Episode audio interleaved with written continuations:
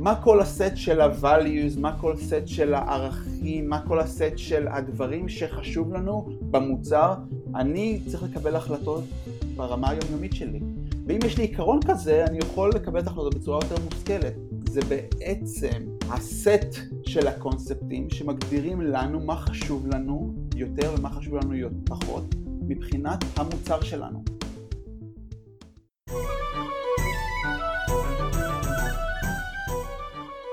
ברוכים הבאים לניהול מוצר גרסת הבמאי. יאר, מה שלומך?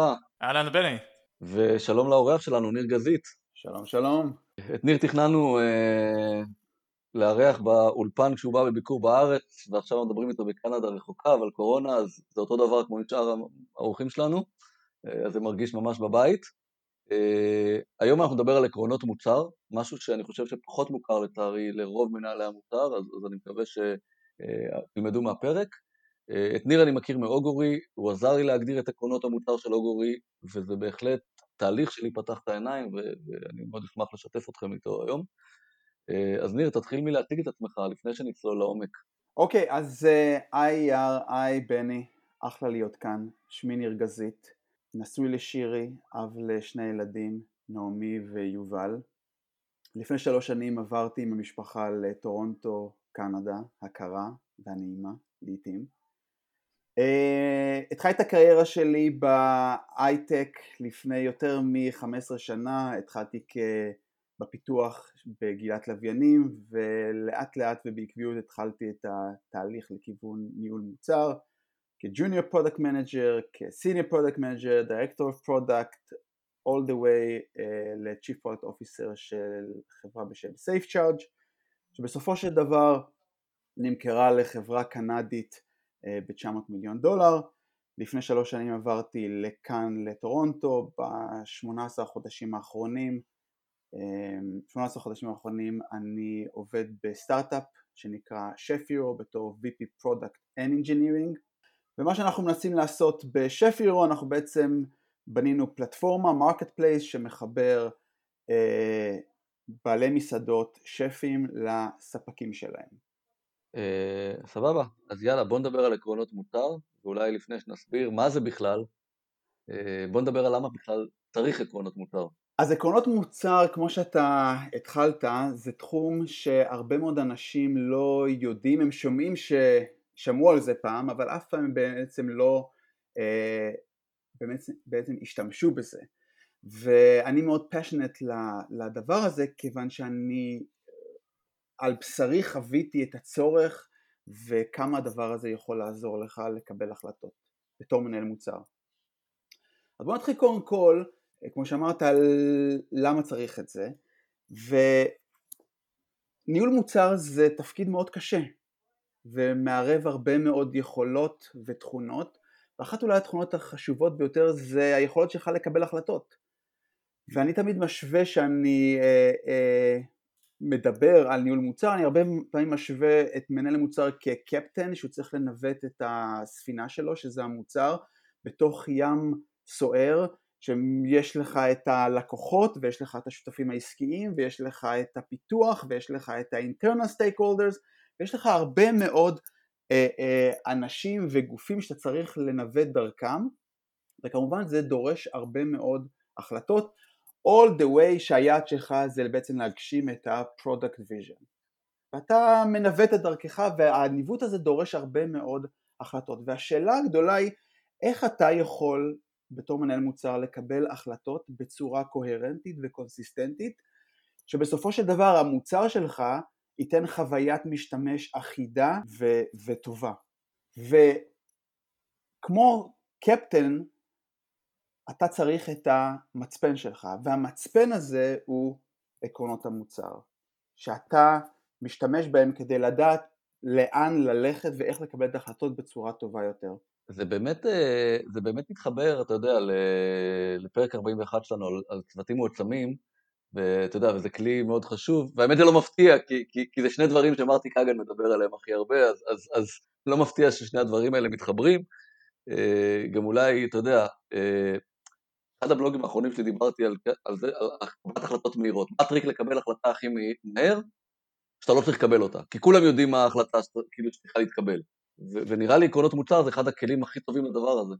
אז בני, הנקודה של autonomous teams זה נקודה מצוינת, אני שמעתי את הפרק שלכם על autonomous teams, שאירחתם את יובל סמט, שהייתה לי זכות גדולה לעבוד אה, אה, תחתיו בקלארנה, ושנינו ינקנו מאותו אב בשם מרטי קייגן, ואחד האתגרים הגדולים של autonomous teams זה איך אתה יוצר alignment מבחינת המוצר, כי כל צוות הוא רץ לבד בצורה אוטונומית, עוד פעם אנחנו מעריכים את הערך הזה, אבל איך אנחנו מייצרים את החוויה הקוהרנטית ל user, כי בסופו של דבר מבחינת ה user לא אכפת לו אם יש autonomous teams או waterfall וכל הדברים האלה זה חסר משמעות, הוא רוצה לקבל חוויה אחידה וקונסיסטנטית.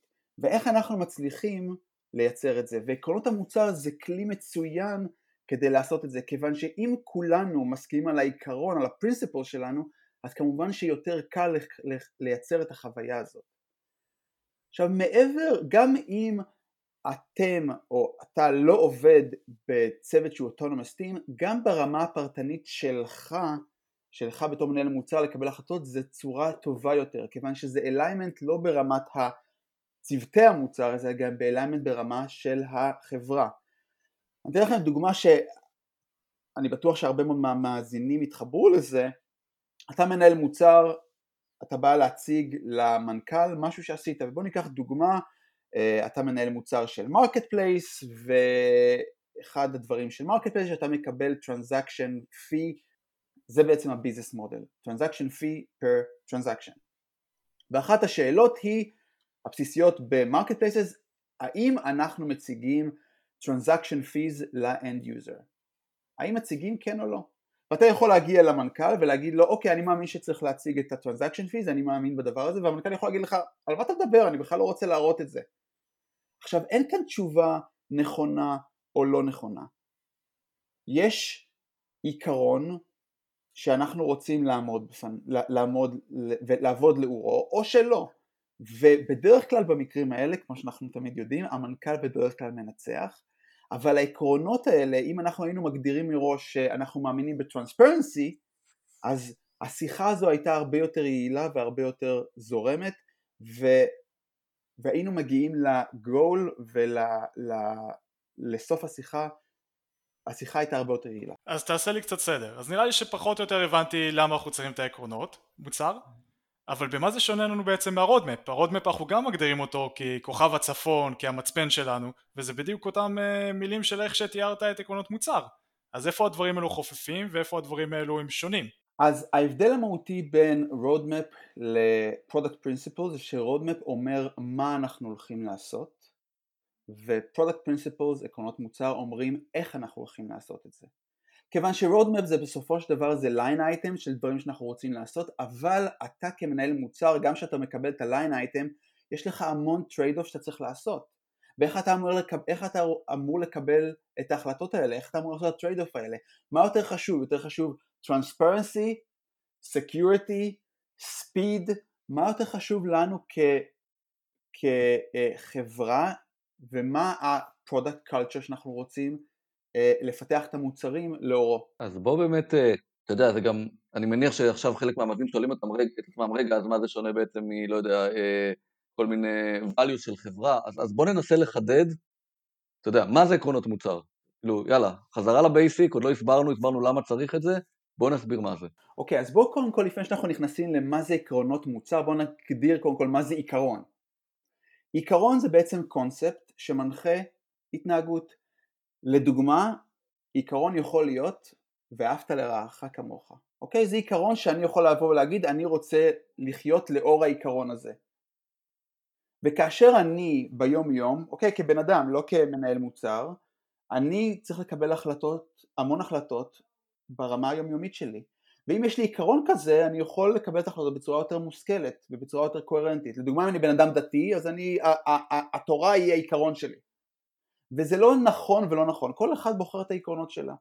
וכנ"ל לגבי עקרונות מוצר. עקרונות מוצר זה בעצם הסט של הקונספטים שמגדירים לנו מה חשוב לנו יותר ומה חשוב לנו פחות מבחינת המוצר שלנו.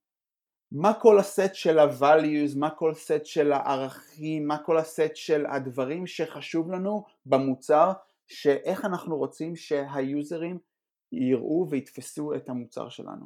האם זה היה ברור שנעשה שוב? אני חושב שניתן דוגמאות, וזה מה שיעזור למאזינים להבין במה מדובר. אז בואו בוא ניקח לדוגמה אה, פייסבוק. עכשיו, זה מאוד קשה לדעת ולמצוא את ה product principle של כל חברה, אפילו חברות גדולות כמו פייסבוק, אבל הצלחתי למצוא משהו, אני מאוד מקווה שזה עדכני. אז פייסבוק באים ואומרים, our product is more utility than entertainment. עכשיו זה strong statement, עכשיו אתה יכול, אתה יכול לבוא ולהגיד אני לא מסכים לזה, אבל זה מה שהם בחרו כי זה מה שהם מאמינים שזה יתאר את הנייצ'ר של המוצר שהם מייצרים. אני בתור מנהל מוצר, אם אני באים ואומרים לי רגע זה utility וזה לא entertainment tool, אני צריך לחשוב על זה כבר אחרת. זה כבר לא גיימינג, זאת אומרת שאם אני עכשיו בא, ואני בא ואומר רגע אני רוצה לייצר חוויה שהיא כמו גיימינג, כמו גיים או כמו accounting tool אז זה יותר לכיוון ה-accounting tool, זה לא אומר שאני חייב, אני מייצר את פייסבוק כמו שאני מייצר accounting tool, אבל זה אומר שאני צריך לשקף ואני צריך לפתח את המוצר והוויז'ואל וגם הפיצ'רים צריכים לעמוד בסטנדרטים של utility ופחות גיימינג. אולי בוא ניתן עוד דוגמה, נגיד הדוגמה הכי מפורסמת שתמיד משתמשים בה זה, זה eBay, אה, ששינו את שוק, את שוק ה marketplace, כי מה שהם אמרו אה, אתה יודע, בכל marketplace יש sellers, יש buyers, אה, בדרך כלל ה seller הם אלה שנותנים את הכסף, אז, אז הרבה חברות לפני eBay בעצם תעדפו את ה seller, אוקיי? אם מה שה seller רוצה זה מה שקורה. eBay באו ואמרו, כל פעם שיש קונפליקט בין ה seller ל buyer, אנחנו מתעדפים את ה buyer. וזה יצר marketplace שונה לגמרי. נכון מאוד. לצורך העניין, גם גוגל שהם התחילו בראשית דרכם, לא יודע אם עמדו בזה או לא עמדו בזה, יש לזה הרבה דעות, גם הם באו ואמרו, אנחנו שמים את ה user, ה user הוא ה-first priority שלנו. וברגע שה user שלנו, ה user הוא ה-first priority שלנו, לצורך העניין, אוקיי, בואו נניח שהם עמדו בזה, המפרסמים הם פחות חשובים לנו. באוגורי היה לנו דוגמה, דוגמה מצוינת, אפרופו לשים את ה user במרכז, אז שם, האמת שעבדתי עם זה ניר, אז, אז, אז אנחנו, אתה יודע, עשינו תחזוקה למכונות, ואתה בא ויש לך ויכוחים בין, אה, בדיאגנוזה נגיד, בין היועצים שלנו ליועצים של הלקוחות, ועכשיו אמרנו, חולה שלנו, אני לא זוכר איך ניסחנו את זה, אבל החולה שלנו זה המכונה. אנחנו מתעדפים את הבריאות של המכונה, לא את הלקוחות, לא את היועצים שלנו, אלא את הבריאות של המכונה. זה מביא להחלטות, אה, מה קורה כשיש קונפליקט, מה עושים, כאילו, עוד דוגמה. ותמיד יש קונפליקטים כאלה. אז נגיד ושכנעת אותי, צריך עקרונות מוצר. מה הנקסט סטפ שלי? מה אני צריך לעשות בעצם? זה משהו שהוא באחריות שלי בתור מנהל מוצר או שזה משהו שהוא באחריות של המנכ"ל? כי זה נשמע משהו מאוד הוליסטי כזה, משהו שדי חייבים שכולם יהיו מסוכנים עליו. איך אני מתחיל את התהליך הזה? איך זה נראה? אני הייתי מוסיף, הייתי מוסיף לפני אפילו שאיך מתחילים את התהליך, מה שאותי מעניין, בוא, זה נשמע כל כך טוב, כמעט אף חברה לא מגדירה עקרונות מוצר, למה? כאילו, איפה, כאילו, איך זה מתפספס? אז זו שאלה מצוינת, ולצערי אין לי תשובה טובה לדבר הזה. אני חושב שזה בראש ובראשונה נובע מזה שאנשים מתבלבלים במש... במהות של הדבר הזה. אנשים אומרים ואומרים, רגע, זה בעצם ה-roadmap, ויש לי כבר roadmap, אז מה אתה רוצה? ויש לי, ויש לי company values, אז מה אתה רוצה? אני, יש לי כבר את הדברים האלה. ואני חושב שאחד הדברים, אולי הסיבות, ה... הסיבה הכי משמעותית פה זה מה שאייר בעצם אמר, זה שאף אחד לא יודע איך בעצם מתחילים עם זה. ומי אמור להוביל את זה? אז, כמוב... אז אני מאמין גדול שהדבר הזה אמור להתחיל מהמנהל מוצר, אבל כמובן שזה דורש שיתוף פעולה והבנה אה, ונכונות של המנכ"ל וכמובן שכל החברה. כי בסופו של דבר אם זה נשאר tool שהוא משמש אך ורק את, ה, את מנהל המוצר ואת צוות המוצר, אז uh, זה נחמד וזה אחלה exercise, אבל בסופו של דבר רק אתה תשתמש בזה ואף אחד לא יעבוד לפי זה. ולכן זה דורש חשיבה שהיא יותר מאשר צוות המוצר.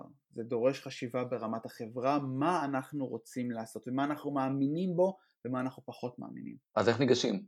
אני עכשיו מנהל מוצר באיזה חברה, רוצה להתחיל להגדיר עקרונות מוצר, שכנעתי את המנכ"ל, בסדר? בואו נגיד שעברנו את זה, יאללה, מה עושים? קיבלתי את ברכתו, מה אני עושה עכשיו?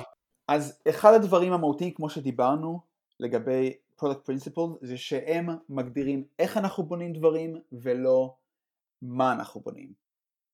אנחנו רוצים, אנחנו לא רוצים אה, אה, בעקרונות מוצר לבוא ולתאר את ה-roadmap שלנו, אנחנו לא רוצים לתאר פיצ'רים ספציפיים, אנחנו רוצים לבוא ולהגדיר כלים שיאפשרו למנהל המוצר, לצוותי הפיתוח ולכולם לקבל החלטות טובות יותר. אז זה לא גאנט וזה לא תוכנית עבודה, זה principles. ברגע שעברנו את הדבר הזה, שזה בעצם המשוכה אולי הכי משמעותית, בואו נגדיר ובואו נתחיל לדבר על מה הם עקרונות מוצר טובים. אז כמו שאמרנו, עקרונות מוצר טובים מאפשרים לקבל החלטה אחרת, החלטה אחת על פני אחרת בצורה ברורה. היא לנו לעשות את ה trade off האלה. וכדי לעשות trade off אנחנו צריכים to take a stand ולהעדיף משהו אחד על פני השני.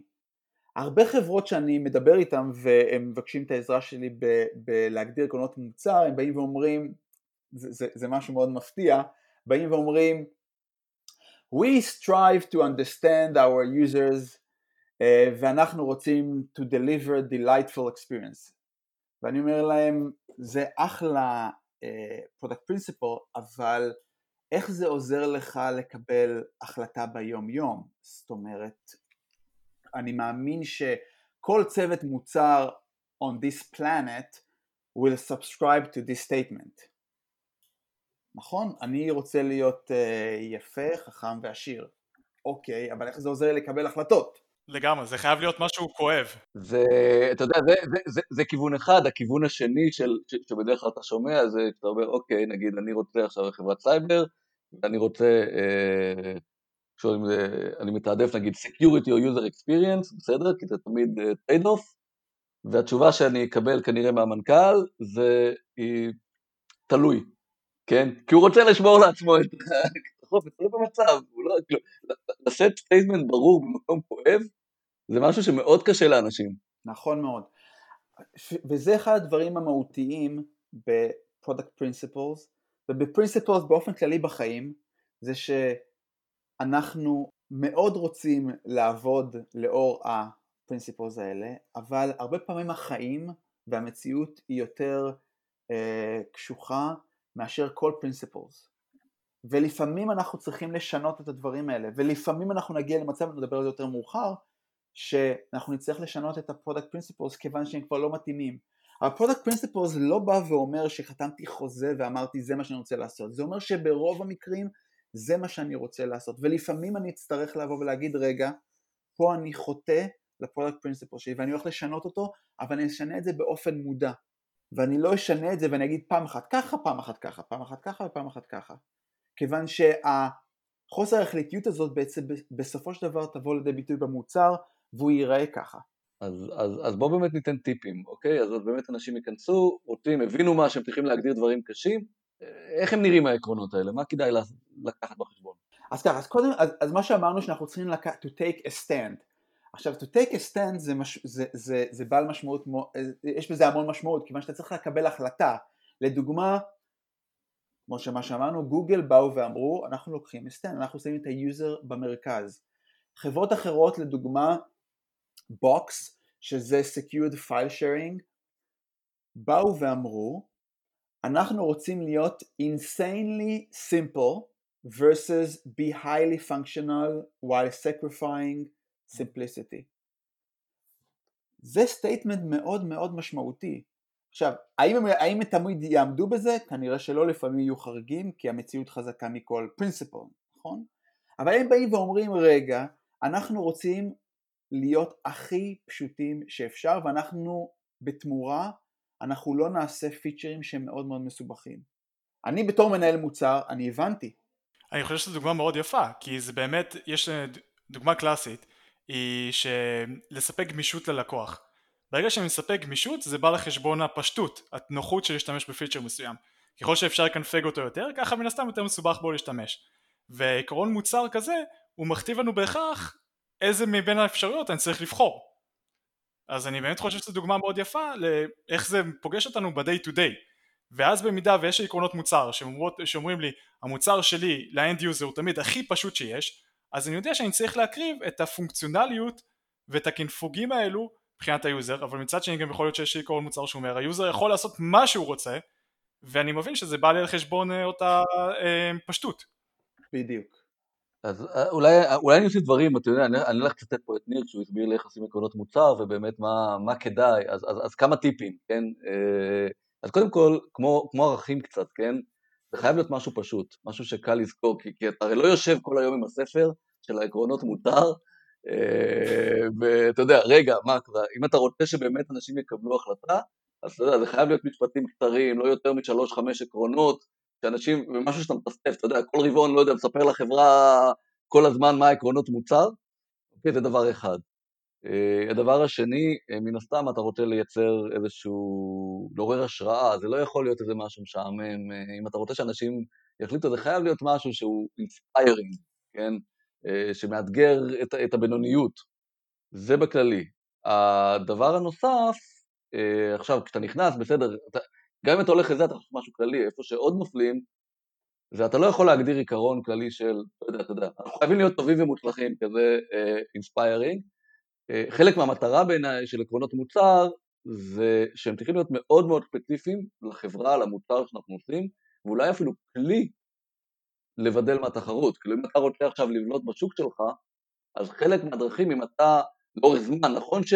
נכון שבטווח הקצר הרבה פעמים אם תעשה כמו כולם, אז, אז תזכה, ב, ב, ב, אתה יודע, בכמה זכיות קצרות, אבל אם אתה רוצה לאורך זמן לייצר איזשהו מיתוג ובידול ולהיות משהו אחר, אז, אז זה חלק מהעסק, לנסות למצוא אה, מה מבדיל. זה לפעמים הימור, אוקיי? אבל אתה יודע, זה הימור ש, ש, משתלם בדרך כלל, אם אתה עושה אותו. עקרונות מוצר זה צריך תמיד להיות משפט אחד מפוצץ, או שאנחנו יכולים קצת אה, להוסיף לזה עוד כמה נקודות? איך זה בדיוק עובד? אז זה לא אמור להיות משפט אחד מפוצץ וזה לא אמור להיות משפט אחד מאוד אה, אה, בומבסטי או מאוד אה, מתוחכם. זה אמור להיות מאוד פונקציונלי, כי זה בסופו של דבר אמור לעזור לך לקבל את ההחלטות. לדוגמה במקרה של אוגרי, שאני ובני דיברנו על זה הרבה, אז אנחנו ניסינו למצוא דרך, ש... דרך שאנשים יבינו מה, ה... מה אנחנו מנסים לה... להשיג, לנסח את זה בצורה שאנשים בחברה יתחברו לזה. ובגלל זה באנו ואמרנו במקרה הזה, ודיברנו על זה המון בזמנו, באנו ואמרנו Machines are our patients.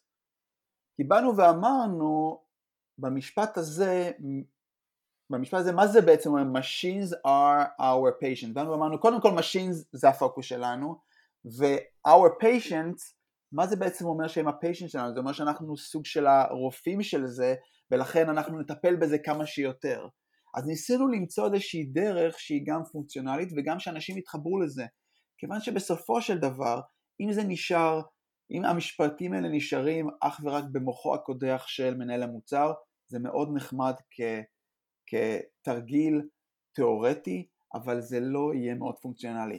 הדרך שבה אתה יודע שעקרונות המוצר שלך באמת טובים, ובאמת הצלחת לגרום לאנשים לחשוב ולהשתמש בזה, שבן אדם מפתח, מישהו אחר מחר בא ואומר לך, רגע, רגע, רגע, זה לא מה שאמרנו, אתה עכשיו עושה משהו אחר, ואז הבנת, זה הרגע, האוריקה מומנט שבא, שבא ואתה אומר, וואו, הצלחתי להטמיע את זה. אתה יודע, יאל, לגבי מה ששאלת, בדרך כלל זה בא, כאילו, זה, זה די כמו ערכים. יש איזה משפט מפוצץ שקל לזכור, ומתחת אתה שם בשקף מגילה שמסבירה את זה. שפעם בש... לא, שפעם בחוד... עדיין, שאולי פעם בחודשיים שאתה יושב ומסביר עקרונות מותר, יהיה לך את המגילה, אנשים יוכלו לקרוא, אבל בסוף מה שהם יזכרו זה את המשפט, בסדר? שכאילו, זה בסדר להסביר, אבל אם יש לך משהו ארוך, אז אנשים לא, אה, לא זוכרים. אני אתן אולי עוד דוגמה ל, ל, לעיקרון אחר דווקא מ-perception point. אה, זה יכול להיות גם על השירות, בסדר? מוצר הוא בסוף הוא, הוא שירות. למשל, אנחנו נותנים detection. רוב החברות שנותנות detection, בסדר? בסופו של דבר נותנות פלטפורמה. פלטפורמה שאתה יכול אה, לקנפג אותה ב-500 צורות, אוקיי? אחד מהעקרונות שלנו זה שאנחנו נותנים שירות וזה אומר, עוד פעם, לא ניסיון, זה אומר שה, שהאחריות של ה detection היא עלינו, היא לא על הלקוח. כלומר, אם הלקוח יטעה בקונפיגורציה, יעשה משהו, כלומר, אנחנו כל הזמן דואגים שזה יותר טוב. זה אומר שכשהלקוח מתלונן, אתה יודע, כאילו, אם בחברה אחרת, זה ממש מבדיל אותך בשוק, אם בחברה אחרת, לקוח מתלונן על משהו שלא, שלא הכי טוב ולא עצרת פה, אז אתה אומר, בסדר, לא יודע, זה בעיה של אופיס 365, זה בעיה של, אתה יודע, אתה יכול לתת הרבה תירוצים. מבחינתנו, אם הוא יתלונן שיש בעיה על ה detection, זה בעיה שלנו. שזה אומר לפעמים, דרך אגב, שאנשים שלנו יושבים וחוקרים את אופיס 365 ונותנים לו פתרונות שהם לא של המוצר שלנו, כן? מבאס. אבל, אבל זה עיקרון, כי אתה לא שולח אותו הביתה. וכל כמה זמן אנחנו בעצם אה, עושים איזה revisit לעקרונות האלו ומוודאים, זה כמו ב roadmap, פעם בחודש לפחות, פעם בחצי שנה, עד כמה הדבר הזה הוא באמת דינמי. אז, אז ברשותך, לפני שאנחנו מגיעים לדינמיות של עקרונות uh, מוצר, אני רוצה לחזור לנקודה שבני הציג, ברמת הסרוויס. מבחינת מוצר, זה לא רק המוצר שאנחנו מפתחים, זה בעצם תרבות המוצר היא מקיפה ונוגעת בכל אחד בחברה, מפייננס, customer support, עד המפתח.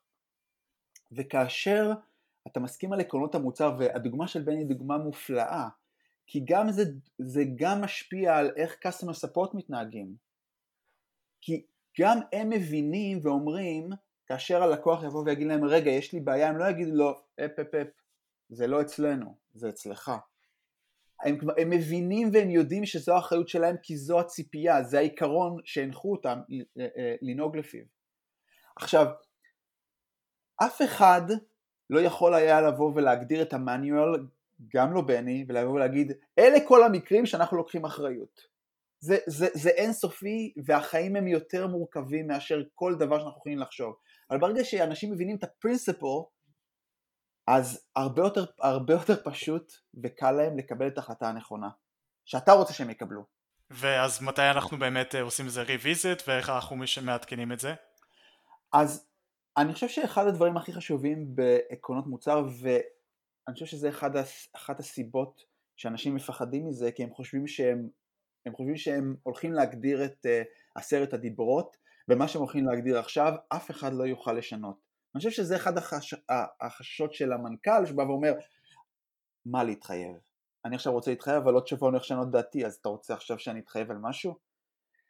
אחד הדברים המשמעותיים זה אתה מגדיר את עקרונות המוצר למה שאתה יודע שנכון לרגע זה. כמובן שאתה מנסה לחשוב על משהו שיחזיק מים לשלושה אה, חודשים, חצי שנה ואפילו יותר, אבל הנחת העבודה שהדברים משתנים ועקרונות שהיו נכונים עכשיו לא יהיו נכונים לעוד שלושה חודשים. אני רוצה לתת דוגמה מופלאה מאמזון. אמזון לפני הרבה מאוד שנים היה להם עיקרון מוצר מאוד מאוד חשוב שבא ואומר אל תפריע ליוזר ב-ordering funnel. היוזר רוצה עכשיו לסיים רכישה, אל תפריע לו, תיתן לו את ה-shortest path possible, all the way ל-checkout page. ולפי זה הם עבדו. ואז הגיע צוות שבא ואמר בוא נציע recommendations, אוקיי? בוא נציע recommendations. עכשיו ה-recommendations אם תחשבו על זה סותר את ה-product principle הזה כי בעצם מה אני בא ואומר? אני בא ואומר בוא נתחיל להפריע אתה רוצה את זה, אתה רוצה את זה, מה דעתך על זה ומה דעתך על זה. ומן הסתם כולנו יודעים איך זה נגמר, recommendations זה אחד ה-success stories הכי גדולים של אמזון ומן הסתם הם שינו את ה-product principle הזה. כיוון שזה כבר לא התאים להם, כיוון שהם הבינו שזה לא מספיק טוב, והם שינו את זה, וזה לא product principle שלהם, ולכן אתם רואים היום recommendations. אני, אני חושב אבל אייר שזה לא, כלומר שלא כמו roadmap שאתה עושה לו revisit כל חודש או כל שלושה חודשים, עקרונות מוצר זה משהו שאתה מגדיר להרבה זמן, אוקיי? כלומר, אני, אני לא חושב שזה משהו שאתה כל שלושה חודשים צריך לעשות revisit, זה יותר revisit שמשהו אתה מרגיש שמשתנה וזה לא עובד לך, זה יכול להיות אחרי שלושה חודשים, זה יכול להיות אחרי שלוש שנים, אוקיי? כלומר, יש פה איזה תהליך, זה לא חייב להיות תהליך מובנה. התהליך להגדיר אותם הראשוני הוא, הוא, הוא באמת לא פשוט, אוקיי? אה, וזה אולי מוביל אותי באמת לשאלה הבאה של, במיוחד בסטארט-אפים, מתי נכון להתחיל להגדיר עקרונות מוצר, אוקיי? כאילו, איפה, איפה השלב שאתה מרגיש מספיק בשל שכדאי, כאילו זה, זה day one, או, או, או שרצים קצת ומגדירים אחר כך? זה מאוד תלוי במה אתה מנסה להשיג. לצורך העניין, שף הירו, אני עובד שם 18 חודשים, אני מאמין גדול ב-product principles, לא נכנסתי לזה. והסיבה שלא נכנסתי לזה כיוון שהיו לי בעיות אחרות שהייתי צריך לטפל בהן, שהן הרבה יותר מהותיות מ-product principles. לדוגמה, agile, ומה זה אומר. כן. שזה בעצם ה-bread and butter, ומבחירה ובאופן אה, אה, מודע החלטתי לא להתעסק עם זה. אני מוכן להתערב, אני מוכן להתערב, היה לי את אותו דבר, נגיד פרספציה, אין, אין, שקפים של עקרונות מוצר, אבל הנה ראית, ציטטתי לך אחד. כלומר, אני בטוח שאני עולה, אתה יודע, יש לנו עקרונות מוצר, רק לא עשינו את התהליך המסודר כמו שעשינו באוגורי, אה, להגדיר אותם, כי, כי, כי, כי אני חושב שמנהל מוצר, כאילו, מה שנקרא, פעם אחת עשית עקרונות מוצר ואתה מבין את הערך של זה, זה כאילו, זה זורם לך בדם, אוקיי? אז, אז זה פשוט קורה גם אם לא ישבת בתהליך, ובאמת לא כל חברה, אתה יודע, במקרה שלנו, אתה יודע, יש מצב שאם הייתי מנסה לעשות את זה אה, בצורה מובנית, היו כמה מרימים עליי גבה של מה אתה רוצה מאיתנו. אבל השאלה היא, האם זה ברור לכולם כמו שזה ברור לך, מה העקרונות מוצר? זה מטופטף, כן. אז כן. אם זה מטופטף וזה ברור לכולם, תעלו את זה על כתב. אז אתה יודע, זה יכול להיות שאני אעשה את זה, אבל לא עשיתי את זה עד עכשיו. למה? אתה יודע, אה, שיקולים שונים, אתה יודע, לא, העולם לא מושלם. אתה צריך to pick your battles. ויש את הדברים היותר חשובים ויש את הדברים היותר ה-bread and butter, איך הצוות עובד, מה זה agile, להסביר, אה, לדעתי יש המון, יש המון דברים ש, ש, שאתה בתור מנהל מוצר חשוב לך ואתה רוצה להעביר. אני חושב שבשלב מסוים, בשלב מסוים שהחברה גדלה מספיק, הקונספט והצורך של product principles הולך וגדל וככל שיש לך יותר צוותים הצורך בדבר הזה הוא נהיה יותר ויותר מהותי. הרבה מדברים, הרבה מדברים על product culture, נכון כולם אומרים אנחנו רוצים שיהיה לנו product culture.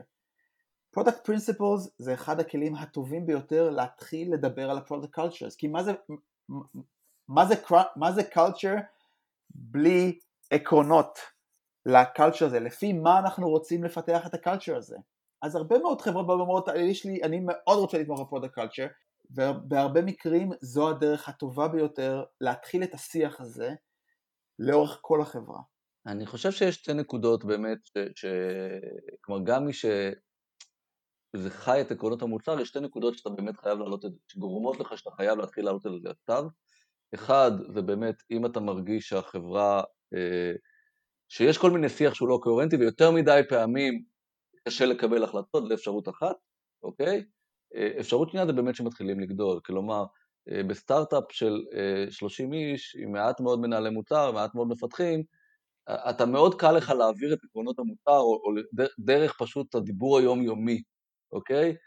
פתאום, לעומת זה, אם יש לך צוות עכשיו של עשרה מנהלי מוצר שיושבים בכל מיני מקומות, אז, אז הם לא תמיד יכולים לבוא אליך, כאילו, הם לא יונקים כל הזמן את, את, את, את העקרונות האלה, ויכול להיות שאתה צריך להתחיל לשים את זה, אתה יודע, כחלק מה-training וכחלק מ... כי, כי כבר חברה גדולה, ולא כולם מדברים עם כולם. אותי מעניין זה למה דווקא לא הרבה חברות חושפות מה העקרונות מוצר שלהם, הרי זה משהו, כמו שאתה אומר, זה כאילו הקו המנחה שלי, הייתי מאוד מצפה לראות את זה there, והייתי מצפה שכל חברה היא תתגאה בעקרונות מוצר שלה. אני חושב שרוב החברות לא מגדירות בכלל, אוקיי? כאילו זה לא עניין של חושפות, הן לא מגדירות, לפעמים, במקרה הטוב במקרה הטוב, אם יש שם אנשים שחושבים, אז יש להם עקרונות והם לא ישבו והגדירו אותם, אוקיי? במקרה הרע, המון חברות, אין להם שום עקרונות מוצר, זה, זה האמת, בואו נשים את זה על השולחן. נכון מאוד. עדיין יש לא מעט חברות שמגדירות uh, את ה-product principles, וזה uh, חלק מה-secret sauce שלהם, והן לא משתפות את זה, כיוון שככה בעצם הם רואים את ה... זה חלק מה-competitive advantage שלהם. והם לא רוצים שאנשים ידעו איך הם בדיוק חושבים על הדברים. כי ברגע שאתה מבין איך החברות האלה עובדות, זה בעצם, זה בעצם חלק מה-DNA של החברה, ואם אתה בעצם מבין את זה, אתה יכול להבין מה הם הולכים לעשות, ואיך הם הולכים, הם מקבלים את ההחלטות. הרבה, ובהרבה מקרים חברות לא רוצות שידעו את זה. מעניין, אז אתה אומר שזה ממש ברמת ה-IP של החברה. זה יכול כביכול לתת איזשהו יתרון למתחרים שלי, שיבינו לאיזה כיוון אני מנסה ללכת לפי עקרונות מוצר שלי.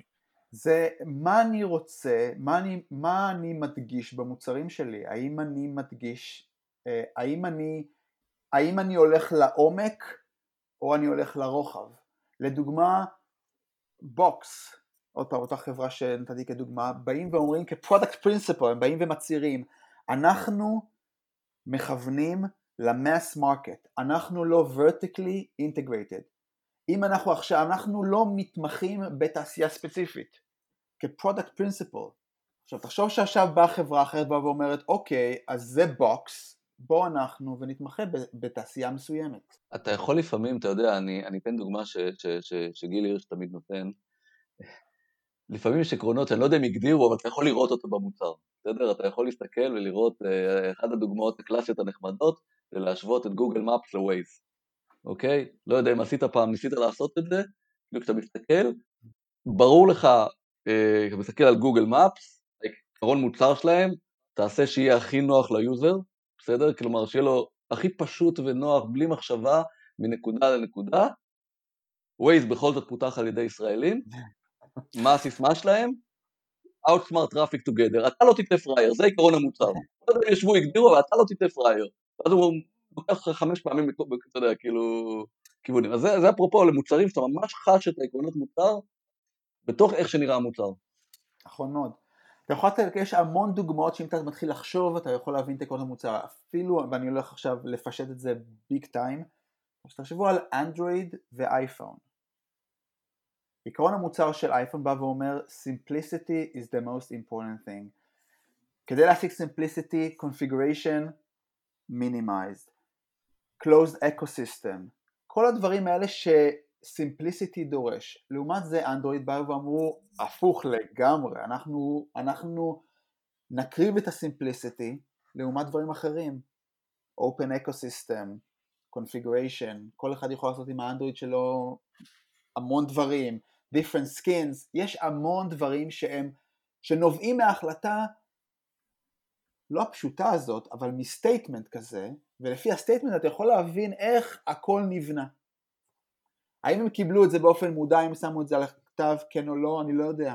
אבל אתה, זה מאוד ברור מה שהם עשו.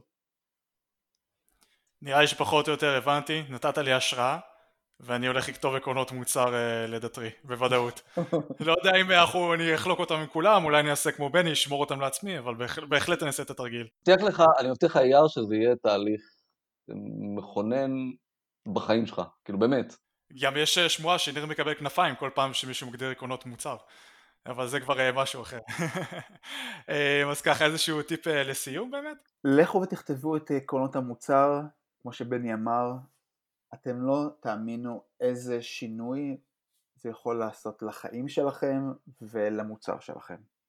החל מהמפתחים וכלה במנכ"ל, זה אחלה כלי, שווה לנסות. הטיפ שלי פה, אם, אם, אם, אם מישהו מחליט לכתוב עקרונות מוצר, אז מעבר לקרוא, יש לניר גם, אה, אה, הוא כתב על זה בלוג, ויש לא מעט, אה, לא המון אינפורמציה ברשת, כן, אבל יש.